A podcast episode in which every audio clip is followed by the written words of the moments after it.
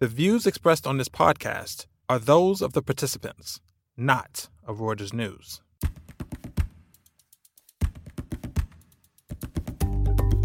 Breakingviews has launched its Predictions 2020 series of events. In the coming weeks, we'll be taking the show on the road to London, New York, Toronto, Paris, Milan, Hong Kong, Sao Paulo, and Davos, Switzerland, at the World Economic Forum. Kicking things off in Mumbai, Amit Chandra of Bain Capital India, Reshma Anand, CEO of the Hindustan Unilever Foundation, and Mridula Ramesh of the Sundaram Climate Institute joined us in India's financial capital to talk about the country's water crisis. I'm Una Galani, and you are listening to The Exchange. We're here today to talk about water. It's an increasingly scarce resource. Uh, the world's water needs will rise by more than half by 2050, and few countries are as water stressed as India. We have about one fifth of the world's population, 3% of the freshwater supply. So it's here really that we will see the consequences of warm temperatures, poverty, and mismanagement collide with quite devastating consequences. Um, and uh, unfortunately, a lot of us here will have a ringside seat. Um, but really, we're here today to specifically look at the link between water and economic risk and to really understand how the private sector is going to be able to help us to address this problem. Um, Reshma, uh, maybe I can uh, uh, start with uh, you. You've um, actually no. First, I'm going to start with a lightning round for all of us because water is such a big, scary problem. Quick question for each of you: Yes or no? Is it fixable? So I'd say yes, but there's no silver bullet and uh, time is short. I would say yes, but at a decentralized level. Uh, absolutely fixable, but we've got to do it really quickly.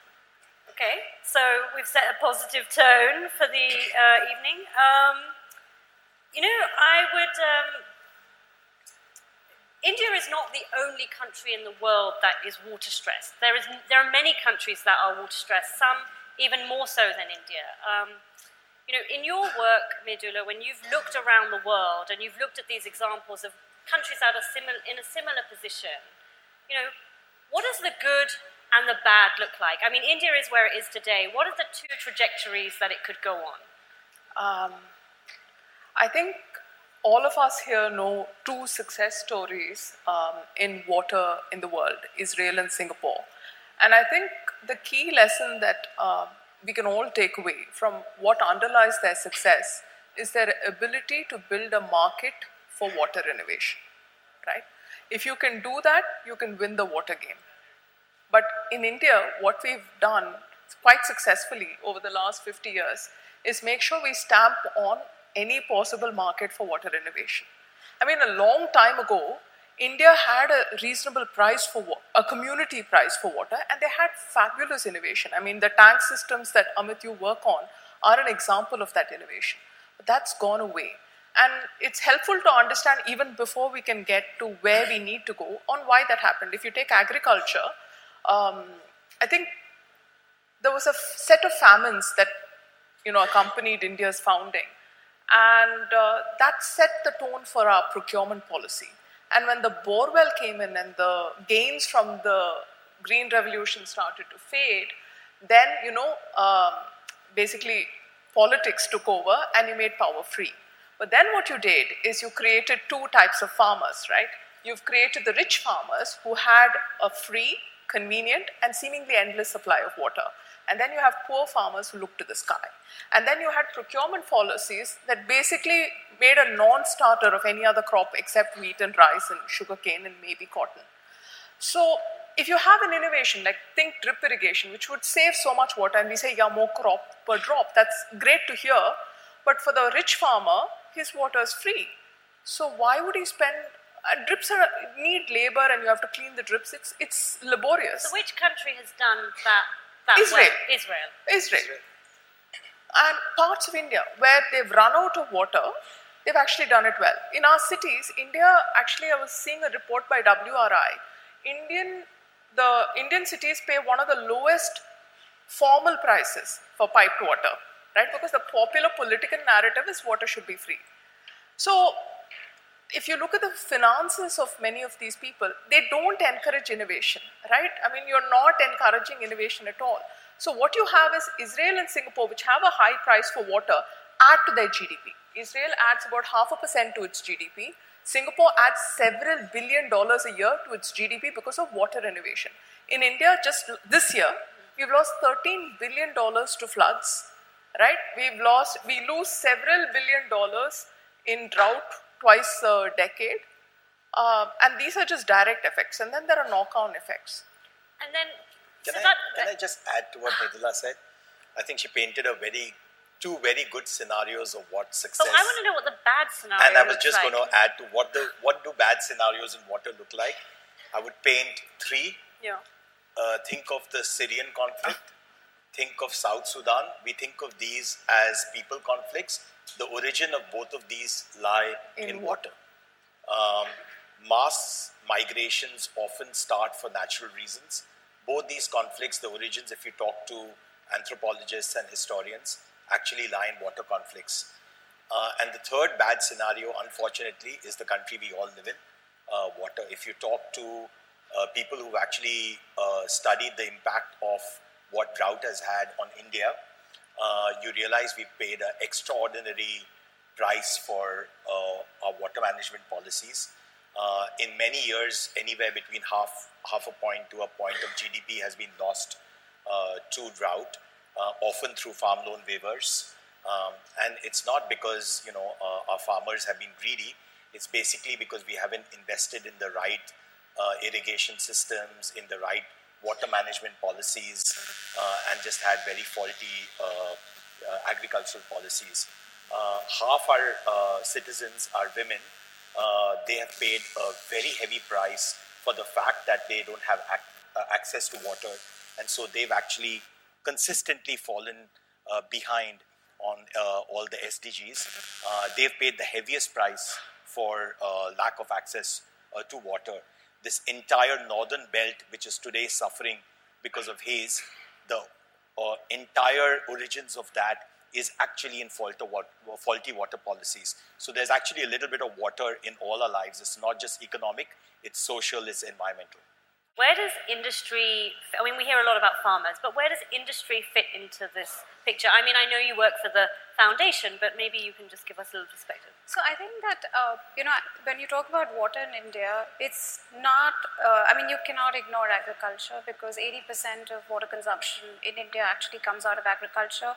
Industry accounts for seven percent. Domestic consumption is about seven percent, right? So yes, you know we should you know not run showers and so on and so forth. But it's also very important to understand in context where we are, right?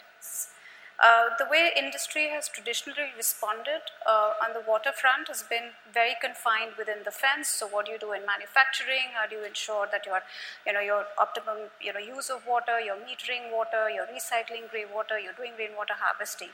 But I think that the realization is that you've got to go way beyond what was good, sustainable water management in your business, and you have to look at water risk from the perspective of if agriculture fails, what are the consequences on rural demand? Uh, if conflict is a reality, these are going to be new categories of risks that we've not looked at. And uh, even from a point of view of the critical asset, if it goes missing, what's going to happen to consumption, you know, of products and services that we actually take for granted? So I think that maybe till about 10 years ago, you could have been fine by saying we'll stay within our fence, we'll be responsible corporates, you know, and we will do, uh, you know, uh, responsible practices on water management. Today, you've got to go way beyond the fence and understand that this is an issue that's going to impact the country, and you will have to do something to step in. So you're saying that actually the problem is really uh, not coming from businesses as such, but that the business and the supply chain is going to be affected. So supply chain is also going to be affected. So you know there is a role that industry needs to be held accountable to, right? Which is in both the way water is used and it's disposed. So then, and there, there's a fair bit of reg- regulatory noise that's going around over there. But I think that if you look at risk only from that perspective, uh, what we're losing sight of is the fact that it is depleting growth, right? Uh, we don't like to talk about agriculture and agriculture's contribution to GDP anymore. We don't talk about it as actually a significant sector that creates employment, albeit for very short periods now. And frankly, when we talk about growth, unless you know the villages grow, uh, where are we going to meet the ambition of you know the kind of growth rates we want to see for the economy or the the, the large scale at which we want to you know arrive at five years from today. So I think that's the reason why it's really critical to stop just looking at the conventional practice of you know optimizing your water use per unit of product created but actually also understand that a large consumer base is going to be struggling and how we actually participating in, in solving for the crisis for them. I mean, I mean, what, I mean, how would you sort of describe the link between uh, the water crisis and the economic risk? How do you see that? Yeah, so, Una, I think the risk is very clear and tangible, right? I mean, uh, as I was saying, if you really look at uh, you know the facts that Reshma was saying, first of all, we got to realize that we've been very myopic in thinking about uh, agriculture as you know some number which is in teens of our GDP, because the fact is that while it's in teens of our GDP, some number in the 50s of our population is uh, agrarian directly, indirectly. And therefore, reality is that uh, our politicians are always going to respond to what's that constituency going to demand, right? And rightly so. I think, you know, even whether it's political or non political, you got to do the right thing for them. And data suggests, and Mridula, if you read her research, it's very evident that as climate change is becoming prevalent uh, uh, more and more, drought is becoming not a exception but the norm. I just did this, uh, got my team to do this research last week. In the state of Maharashtra, most of our uh, districts are actually seeing drought once every two years in the last 16 years. Now, think about it. All of us in this room are salaried employees. We're used to getting a check, you know, at the end of the month or the first day of every month. A farmer who gets uh, impacted by drought once every two years, they see their you know income getting decimated once every two years. And it's not just that; they've actually borrowed money at a rate which is two or three times higher than any one of us, because farmers have the highest rate of cost of capital. And so it's not just their income getting decimated, but often their life savings getting decimated every second or third year, right? And so the politicians then have to respond to that constituency by announcing a mega loan waiver, right? We all don't necessarily have appreciation for that, but we actually all end up paying for that, right? And then that flows through entire government finances, right?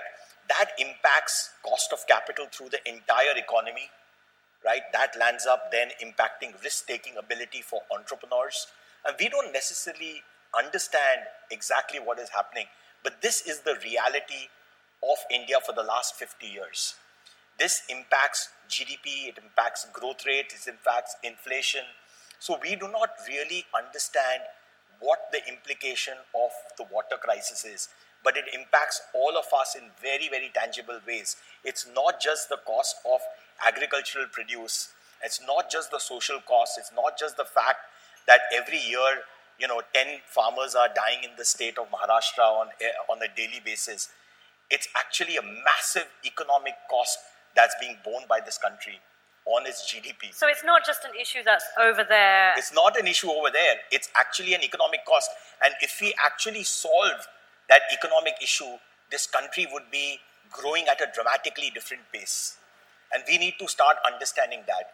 And Therefore, I often ask people, we need to know who our irrigation minister is and our water minister is before knowing who our finance minister is and who our industry minister is.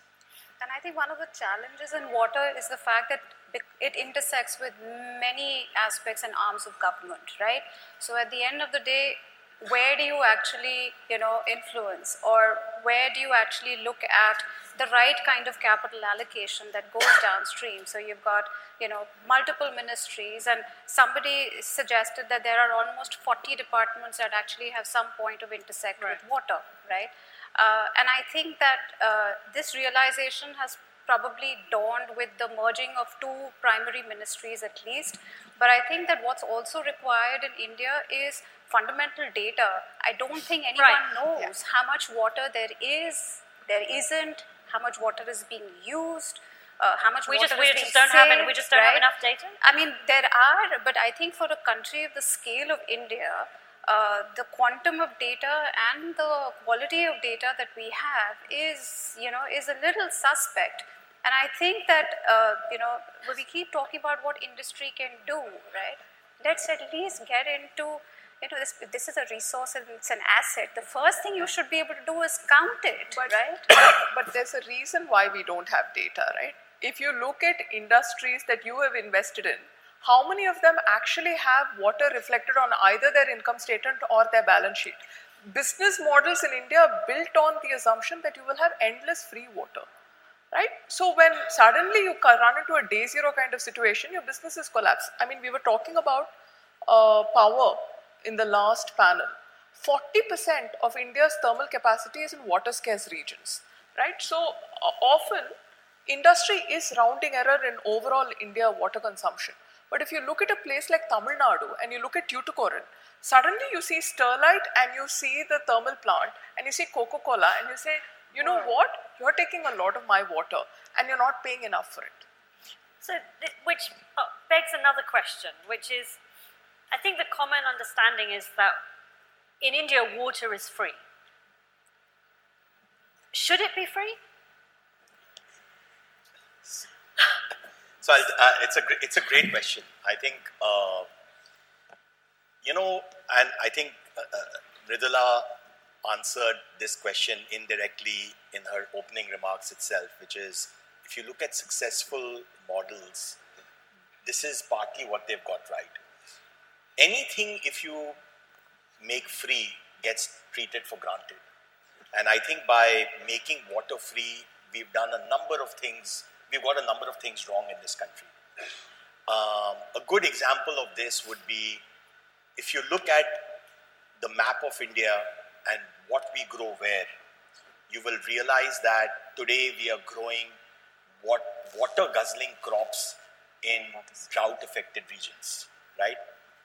I mean, that is absolutely illogical. It's also illogical that in some of these regions, for example, in the northern belt, we are not only growing water guzzling crops, but we are actually exporting them to the rest of the world. So, what, what are those? Just right? for the Those things like, you know, water guzzling crops would be sugarcane, cotton, paddy. So imagine you're growing actually uh, paddy in the northern northern belt, which historically was rarely grown in that belt. Where it was a millet and a corn culture, and you're actually exporting basmati rice from there to the rest of the world so what you're actually exporting water. is you're actually exporting water actually also means that because that area doesn't have water you're also exporting free power right so essentially you're making state electricity boards who are bankrupt already. already at the expense of industry i might add right? So you're actually you're raising the cost for the industry because industry is actually subsidizing the farmers. So there's it's theater of the absurd right? So you're ex- and you know uh, water efficient crops like millets which in the west by the way are sold as superfoods right? Here we feed them to cattle okay? Uh, Wow. which were grown in these areas are now, now no longer grown in these areas. Instead, we grow the worst crops which are supposed to be grown in those areas and we export them to the West. So, when you really step back and think about it, it is absolutely illogical and it is being done because of our faulty agricultural policies. If we just imposed some cost of water, right, or, or logically some cost of power, which is effectively in in India, water is equal to power for, for the farmer. This ridiculous behavior would actually stop. and you, uh, just to put that remark in context, I mean, you work with farmers in some of the most hard hit, water scarce parts of the state, uh, which are amongst some of the water, most water scarce parts of the country.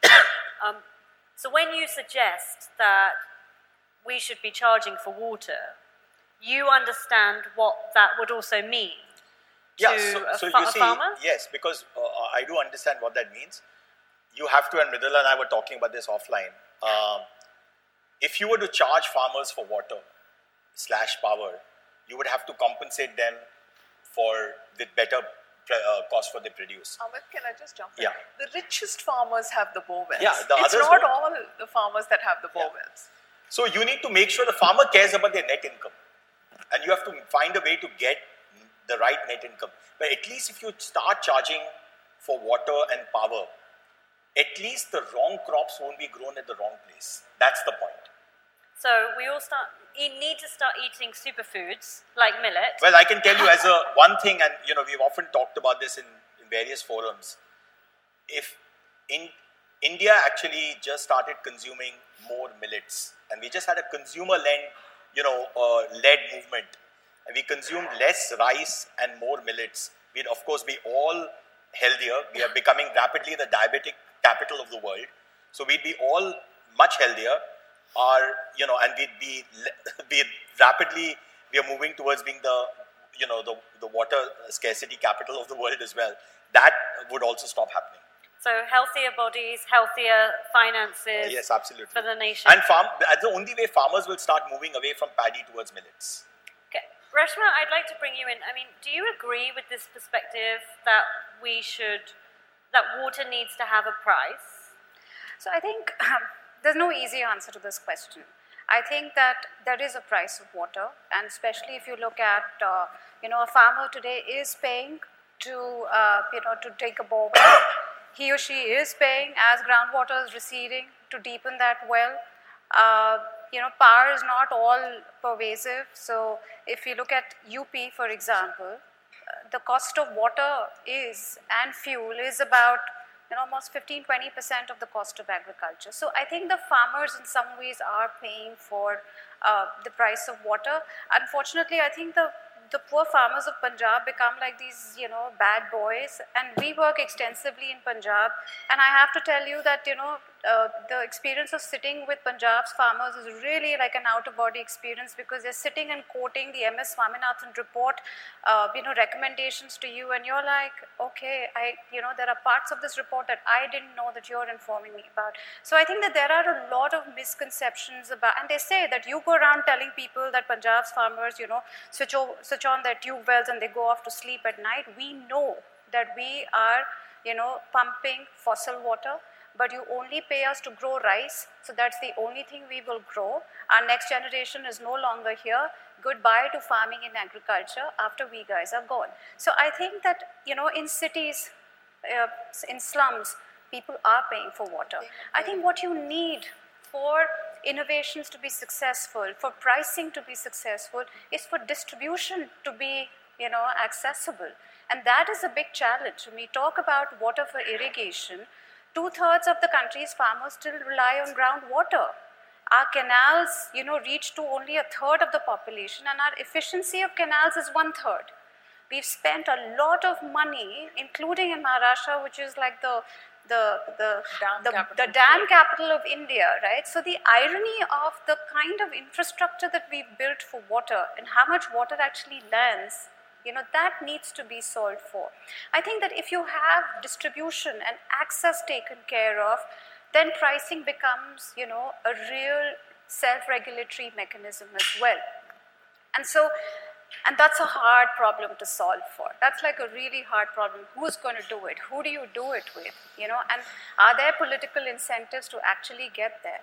The national rural employment guarantee scheme today puts in 60000 crores 60% of which goes into water conservation right which means that for the last 12 13 odd years of this program we've put in a lot of money right one would think that the bar would have moved and it still hasn't.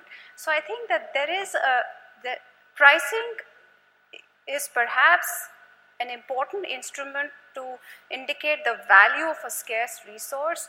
But I do think that we need to look at distribution and access as well. And the ones, unfortunately, who are at the front line of the water crisis don't have access. And I think as a country, we are so numb. We do a bit of a, you know, a track. This country has a water crisis only in April, May, and June. Right? It's just reported like that, right? Right. The moment the first rains happen, And suddenly, election time. and suddenly we've all forgotten that you know there is an issue. Um, you know, last year around this time of the year, we were traveling around Indore, and I could see bags of onions everywhere. So one of my, one of our field team members said, "Kayamat aane wali hai." Last year, onion prices were 18 paise a kilo at mandis. And look at, I mean, a year later. So I think we've got a lot of, you know, issues to, to solve for because before we start talking about pricing, it's not just it's a political hot potato.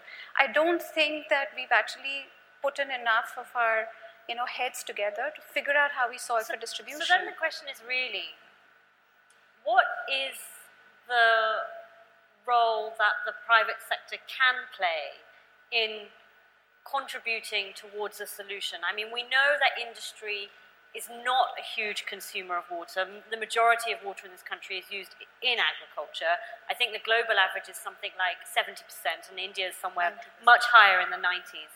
Um, but as you pointed out earlier, the, there are going to be supply side risks uh, quite soon, if not already, for companies. And there will eventually be a risk for consumers. Currently, we're all enjoying low inflation. Um, and then there will also be mass migration. And if we don't want to go the way of Syria, uh, which is really like quite a horrendous way, I think we can all agree we don't want to go the way of Syria. What is the role that the three of you, when you're looking at what can the private sector contribute? How can they make a difference? So I think, uh, given water affects all of us, and I think now at least the good news is that when I think most of us started working in water, uh, lots of people used to ask us why there's so many issues to work on education, health, you know, etc. Now, you know, uh, even with the PM talking about it as a major issue, I think lots of people uh, uh, realize that it's one of the maybe two or three biggest issues. So, um, you know, I think with the elevation in the, uh, you know, uh, in everybody's minds that this is a really important issue, all of us have some role to play. Is my is my sense. I think the private sector can play uh, a role in different ways. First of all, I think uh, we can do what we know how to do best, uh, you know, which is entrepreneurship, innovation. Mridula was talking about this earlier.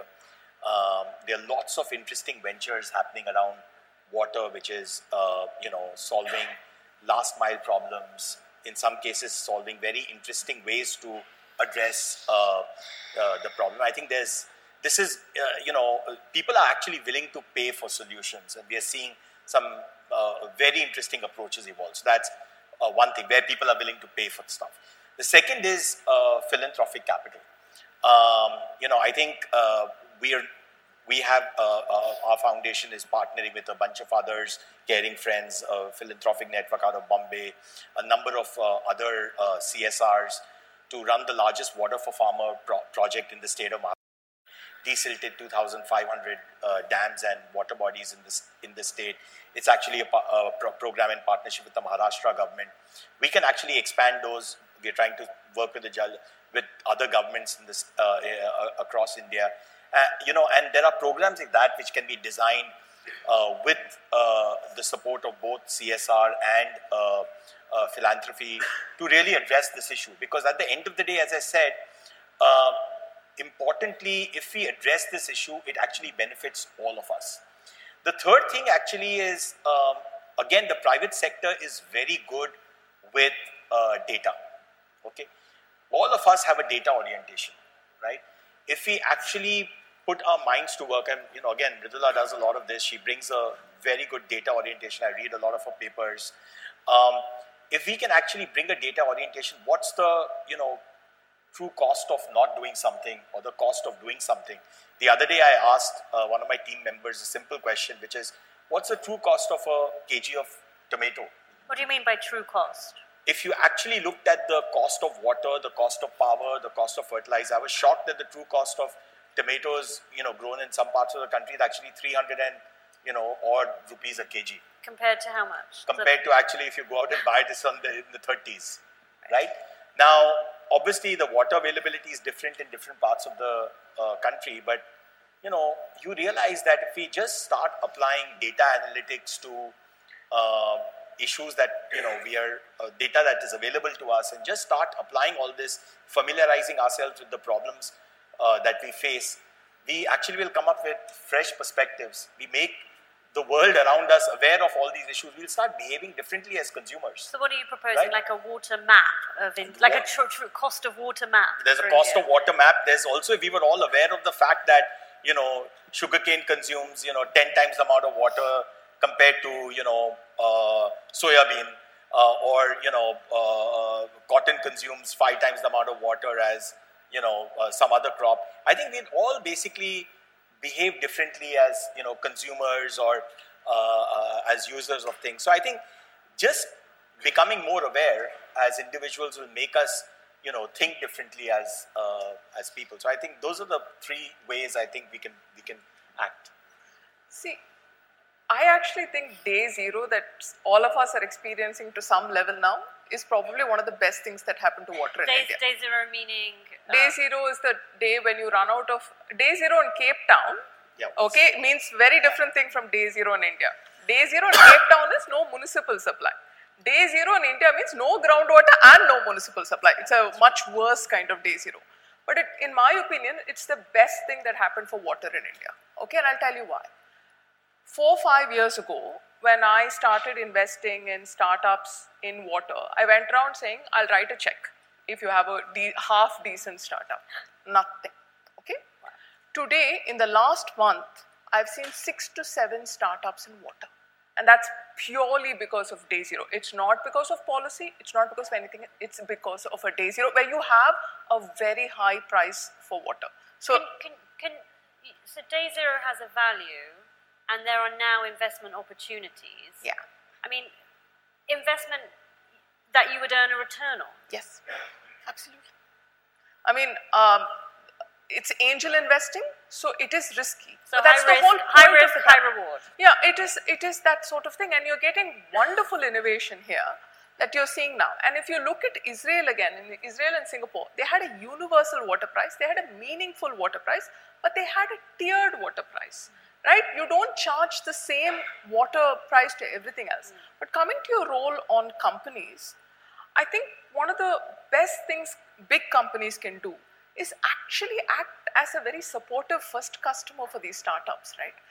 Israel's water economy owes so much to Mekorot, which provides a place for these startups to sit, their first introductions to their um, uh, you know customers, gives them decent feedback. Like this bore charger that I was talking about it's essentially a robot that goes down and tries to improve borewell yields. You know, give orders. So what if it doesn't work? For a company, it's rounding error. So give them feedback on projects. That's something that can really help. And a point on data. In my house, single house, we have 15 water meters. 15. 15, 1 5. How big's your house? no, no, we have four qualities of water. In our factory, we have 100 water meters. And when we went out and started putting these water meters four years ago, we didn't have too many choices. Like today, you have like Wi Fi, you know, analytics, everything. That time, we didn't have. But what that allows us to do is it makes us help very precise actions, which then become non expensive right? If you have very granular data, you can make very micro adjustments. And uh, that is why data is so useful.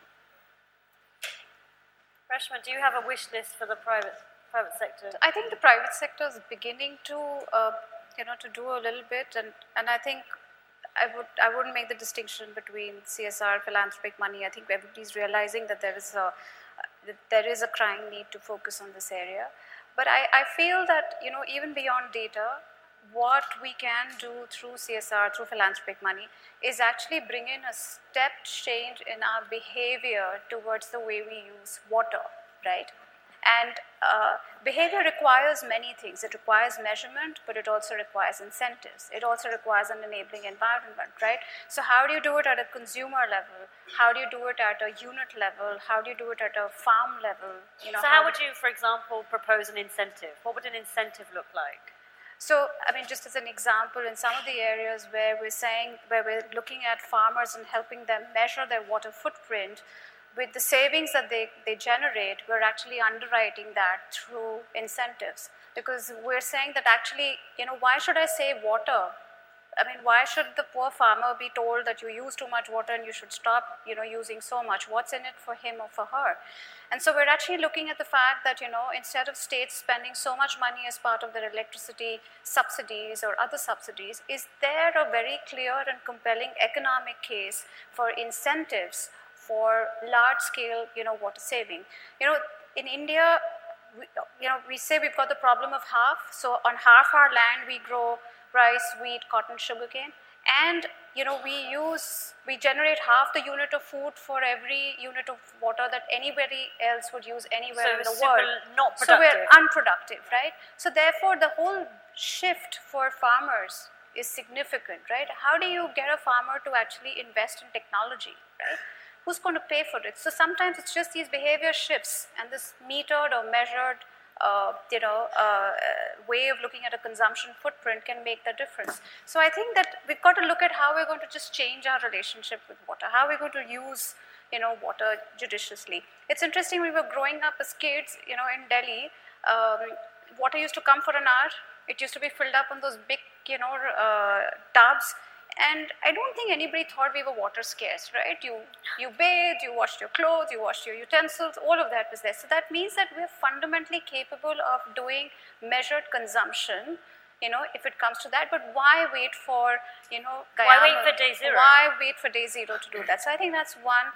The second space is how do you also look at data to help the government take smarter decisions, right? And this is a tricky space, right? Who's going to do that. But I think that it's best done as a collaborative effort than one person sticking out and saying, hey, you know, I will run this report and I have something. So there is a, there is, I think it will, it, it will compel us to work together. The it's funny because you see, because you see all these. Uh, I mean, we in India we have uh, some of the best technology companies, uh, data smart technologies. You know, TCS, Wipro, Infosys, Tech Mahindra. Um, it's hard to believe that you know if everybody put their brains together that that's is not a problem it's happening already. So andhra for example was recognized uh, you know for its really sophisticated water management system and it's you know it's completely data driven down to lakhs of individual structures of you know water that exist in the states so the states are beginning also to make an effort and i think that it's opening up all of these possibilities you know but as mridula alluded we've got to create you know uh, the risk capital for many of these innovations to thrive. Uh, you know, we recently uh, were looking at a, a, team that's figured out these flow meters for canals in India, right? Now, imagine if you could do that for all canals in India, you would double the amount of water that's actually available, right? But how do you use, you know, your experience of building big, strong businesses to help some of these ideas also to fruition. Otherwise, they're going to die a, you know, a quick death. I think there's another aspect that we need to recognize as industry. There's an entire job economy around water and agriculture, and we're not investing in it, right? We need, we can, you know, we talk about young when people. When you say job economy, what, what do you mean? So young people are not interested in villages to you know be farmers like their parents or right. whatever, right? We're all used to the fact that in this in our homes, if we call for a plumber, an electrician, a carpenter, somebody's going to show up. So who's the water person in a village? Who's the ag expert, agriculture expert, or farming expert in a village, right?